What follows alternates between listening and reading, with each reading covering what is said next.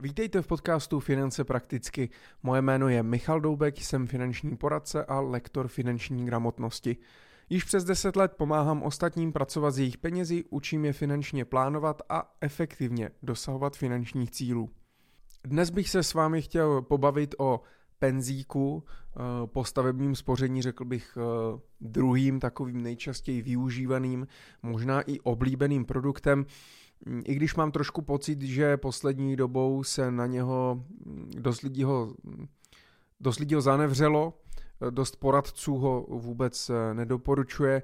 Přitom si myslím, že zrovna penzíko, doplňkové penzijní spoření přesně, tak má své místo v investičním portfoliu a pokud se využívá efektivně a trošku nad tím přemýšlíme, tak to může být i vhodný nástroj, eh, spíše možná jako doplněk eh, k tomu investičnímu portfoliu. Pravděpodobně bych na penzíku nestavěl úplně celý ten kompletní pilíř mého zajištění budoucnosti a důchodu.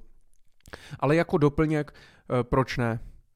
Já jsem zmiňoval, že je ale důležité penzíko využívat hlavně efektivně. Já jsem ještě na YouTube kanál nedávno nahrál právě video kde jsem popisoval rozdíl mezi starým a novým penzíkem, protože v minulosti jsme měli penzijní připojištění, dneska už máme tedy doplňkové penzijní spoření, a buď máte peníze v tom starém, v takzvaných transformovaných fondech, anebo v těch nových účastnických fondech.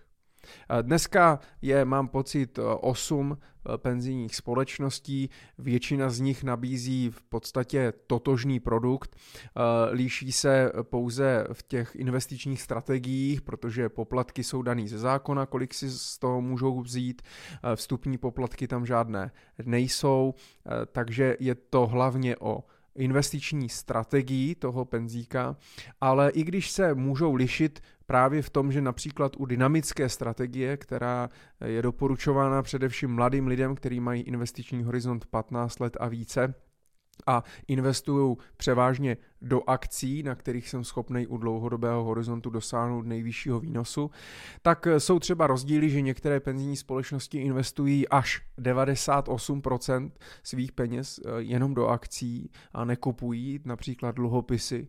Eh, nebo eh, jsou penzijní společnosti, které investují do akcí pouze třeba 70%, 20% mají v dluhopisech, 10% na peněžním trhu a tak dále. To už mi nepřijde úplně hodně dynamická strategie a snaží se z toho dělat, dělat takový jako smíšený, nějaký vyvážený fond. Eh, všechny tyhle informace jsou veřejné, takže pokud by samozřejmě vás to zajímalo, ty střeva, chtěli byste se do toho podívat, tak ty penzijní společnosti to uvádějí na svých webových stránkách. Já samozřejmě u těch mladších lidí s tím dlouhodobým horizontem tak doporučuji penzijní společnosti převážně takové, které investují právě převážně do akcí, což mám pocit, že poslední dobou je nejvíce penzijní společnost NN a penzijní společnost Konsek. Oni se samozřejmě i můžou lišit, že třeba Konsek eh, je více nadvážen v Evropě, eh, která třeba dlouhodobě zaostává za Amerikou, to znamená penzijní fondy, které investovaly více do amerických akcí, tak i když jich tam měli míň v tom procentuálním vyjádření, tak vydělali svým střadatelům více. Ale pokud penzíko využívám pouze jako doplněk, jako jeden z pilířů, tak jsem vlastně přišel na to, že to ani tolik řešit eh, nechci. Chci to penzíko využít hlavně kvůli jiným výhodám a ty jsou dvě. První je trošku menší na tom dlouhodobém horizontu a to je státní příspěvek. Vy víte, že na každou tisíci korunu můžu dostat maximální státní příspěvek až 230 korun. Eh, ten státní příspěvek dostávám už od 300 korun měsíčně, takže vidíte, že už od 300 korun měsíčně do penzíka se uh, může vyplatit, uh, investovat. Není to efektivní, ale pokud začínáte a opravdu řešíte drobné že vám moc nezbývá, tak tohle je skvělá varianta, jak začít. Ten státní příspěvek vám k tomu dopomůže. A samozřejmě u toho penzíka je uh, velmi důležitý například příspěvek zaměstnavatele. Ten pokud se využívá efektivně, tak to pro vás může mít velký přínos, protože e, zaměstnavatel vám může přispívat do penzijního spoření až 50 tisíc korun ročně, což dělá zhruba nějakých 4 tisíce 166 korun měsíčně, tak nějak. A tyto peníze, z nich se nemusí platit sociální zdravotní. To znamená pro zaměstnavatele to, pokud vám chce uh, zvednout mzdu například o tisíc korun měsíčně, tak buď vám tu tisícovku pošle do penzíka, tím pádem vám pošle celou tisícovku, a vy dostanete prostě tisíc korun, anebo pokud by vám to dal do mzdy, tak po o, samozřejmě odvodech na sociálních, zdravotních, daních a tak dále, tak vy z té tisícovky uvidíte třeba jenom 700, 650 korun. V tom je výhoda samozřejmě toho penzijního spoření, že takhle vám může přispívat. Mám pocit, že jako podpořil bych to možná i více, motivoval bych více ty zaměstnavatele, aby přispívali uh, těm lidem, protože řekněme si, pokud to třeba rovnou posílá uh, zároveň s výplatou, ale přímo do toho penzijního fondu. A vy už na to tak nemusíte myslet nebo nemusíte tolik přemýšlet nad tím, že ještě musíte něco někam investovat, tak uh, se za 20-30 let můžete probudit a budete rádi, že máte nějakou rezervu právě v tom penzijním, v tom penzijním fondu, takže příspěvek zaměstnavatele je dobrá věc, je daňově zvýhodněná právě pro zaměstnavatele. A vy samozřejmě, pokud jste majitel firmy, nebo majitel více firem, tak pokud tam máte i třeba dohodu o provedení práce nebo máte jednatelskou smlouvu a tak dále, tak z každé té firmy si můžete takhle vytáhnout právě až 50 tisíc korun eh, ročně, bez toho aniž byste z toho platili sociální, zdravotní.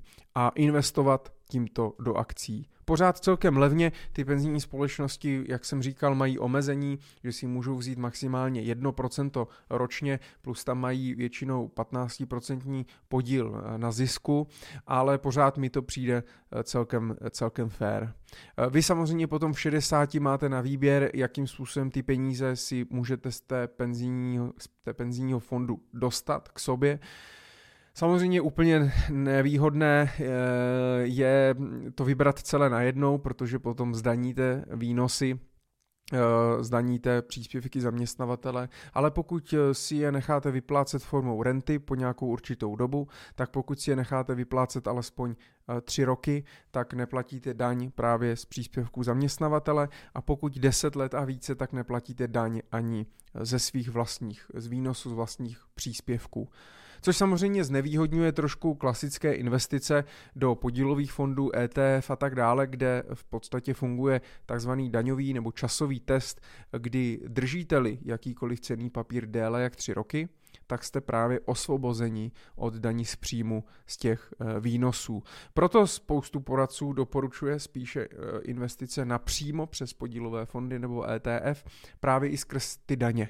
Ono totiž na tom dlouhodobém horizontu, 20-30 letým, ty daně můžou dělat poměrně hodně. Pokud vám to vydělá například milion korun, tak pak jestli z toho zaplatíte 150 tisíc korun na denní nebo nezaplatíte, tak hraje poměrně, poměrně roli. Je dobré nad tím přemýšlet v nějakém kontextu, právě v nějakém finančním plánu, abyste potom eh, nedělali ty rozhodnutí zbrkle, to znamená opravdu si porovnali, jak je pro vás nejlepší ty peníze z toho vytáhnout, dostat, jestli je efektivní je tam posílat, kolik jich tam mám teda posílat a podobně.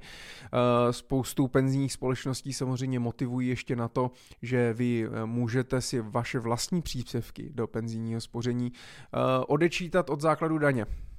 To znamená, že na první tisíci korun dostáváte státní příspěvek a pak až na další 2000 měsíčně, tak těch 24 tisíc korun, co tam zaplatíte, tak si můžete odečíst od základu Eh, od základu daně. Pokud jste zaměstnanec, dostanete potom 15% eh, z toho eh, ve výplatě, takže až 3600 korun to tuším dělá, co dostanete zpět. Pokud jste třeba živnostník, tak o to zaplatíte menší daně.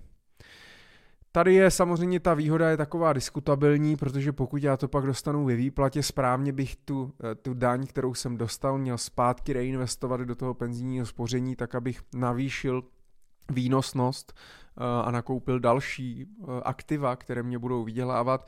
Většinou to lidi ale berou jako bonus, eh, který utratí.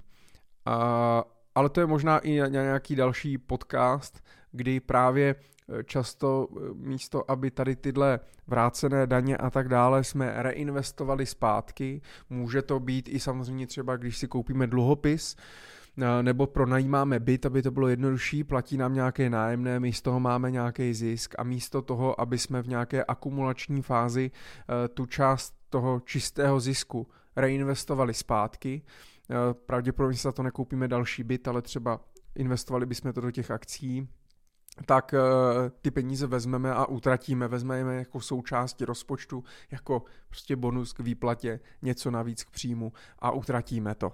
A o to déle nám pak trvá samozřejmě nějaký majetek vybudovat, o to nižší rentu v budoucnu budete mít, takže i nad tímhle zkuste trošku přemýšlet.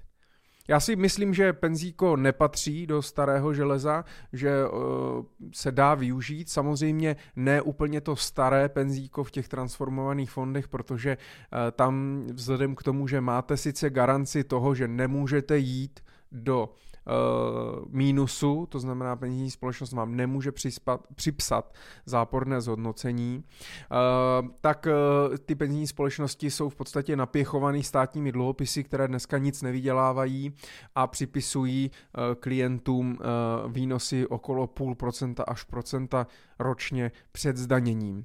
To vám nepokryje ani inflaci, ani nic jiného a pokud nemáte do důchodu třeba dva roky, pak to nemá smysl řešit, tak eh, bych rozhodně doporučoval přejít do toho DPSK, doplňkového penzijní spoření. Tam si můžete vybrat i klidně konzervativní fond nebo vyvážený fond, pokud například máte do vašeho důchodu do 10 let, tak můžete využít eh, třeba vyváženou strategii, pokud na 10 let, tak bych se i nebál klidně té dynamické strategie.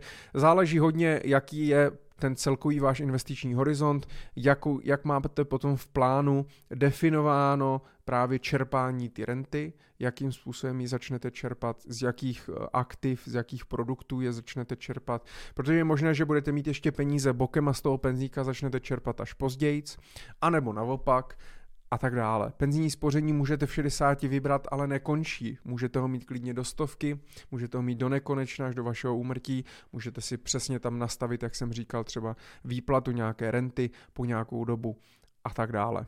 Takže Eh, pokud máte penzijní spoření nebo penzijní připojištění, ještě to staré, mrkněte se, jestli by nebylo lepší to převést do toho nového, aby vám to trošku vydělávalo víc. Mrkněte na výpis, jestli eh, co vám to vydělává, nevydělává, jak se daří. Pokud jste zaměstnanci, tak běžte za zaměstnavatelem, jestli vám do toho nepřispějí. Pokud máte svoji vlastní firmu a vydělává vám, Eh, tak samozřejmě přispívejte si do vašeho penzíka nebo přispívejte i zaměstnancům a tím pomožte eh, budovat Eh, nějaký majetek pro jejich finanční nezávislost. Eh, pokud tam platíte méně než 1000 korun, doporučuji tam posílat aspoň 1000 korun měsíčně. Eh, víc zase mám pocit, že nemá smysl. Ty další peníze už bych právě posílal třeba do těch podílových fondů nebo ETF fondů napřímo, kde mám výhodu toho daňového testu a je tam i větší flexibilita, co se týče výběru. Těch peněz můžu kdykoliv vybrat, i třeba jenom část. To v penzíku nemůžu. Nemůžete v průběhu eh, spoření nebo investování vybrat eh, pouze část, buď to musíte celé zrušit a vybrat, anebo eh, to tam nechat. Takže není to i tak flexibilní a je dobré tyto dvě možnosti kombinovat. Eh, pokud samozřejmě budete chtít eh, vědět více informací, pokud se budete chtít dál vzdělávat, můžete navštívit eh, vzdělávací platformu naučmese.cz, kde najdete moje kurzy o investování, osobních financích, pojištění a tak dále, ale můžete mi i napsat na poradce zavináčmichaldoubek.cz, domluvíme se na konzultaci a já rád vám poradím nebo řeknu nějaké tipy, co dělat, co nedělat, co dává smysl, co nedává. Nebojte se mi ozvat, a jsem tu pro vás. Tak díky moc za to, že posloucháte, pokud vám to dává smysl, sdílejte tento podcast na vašich sociálních sítích a já se budu zase těšit někdy příště. Tak se držte a investujte opatrně.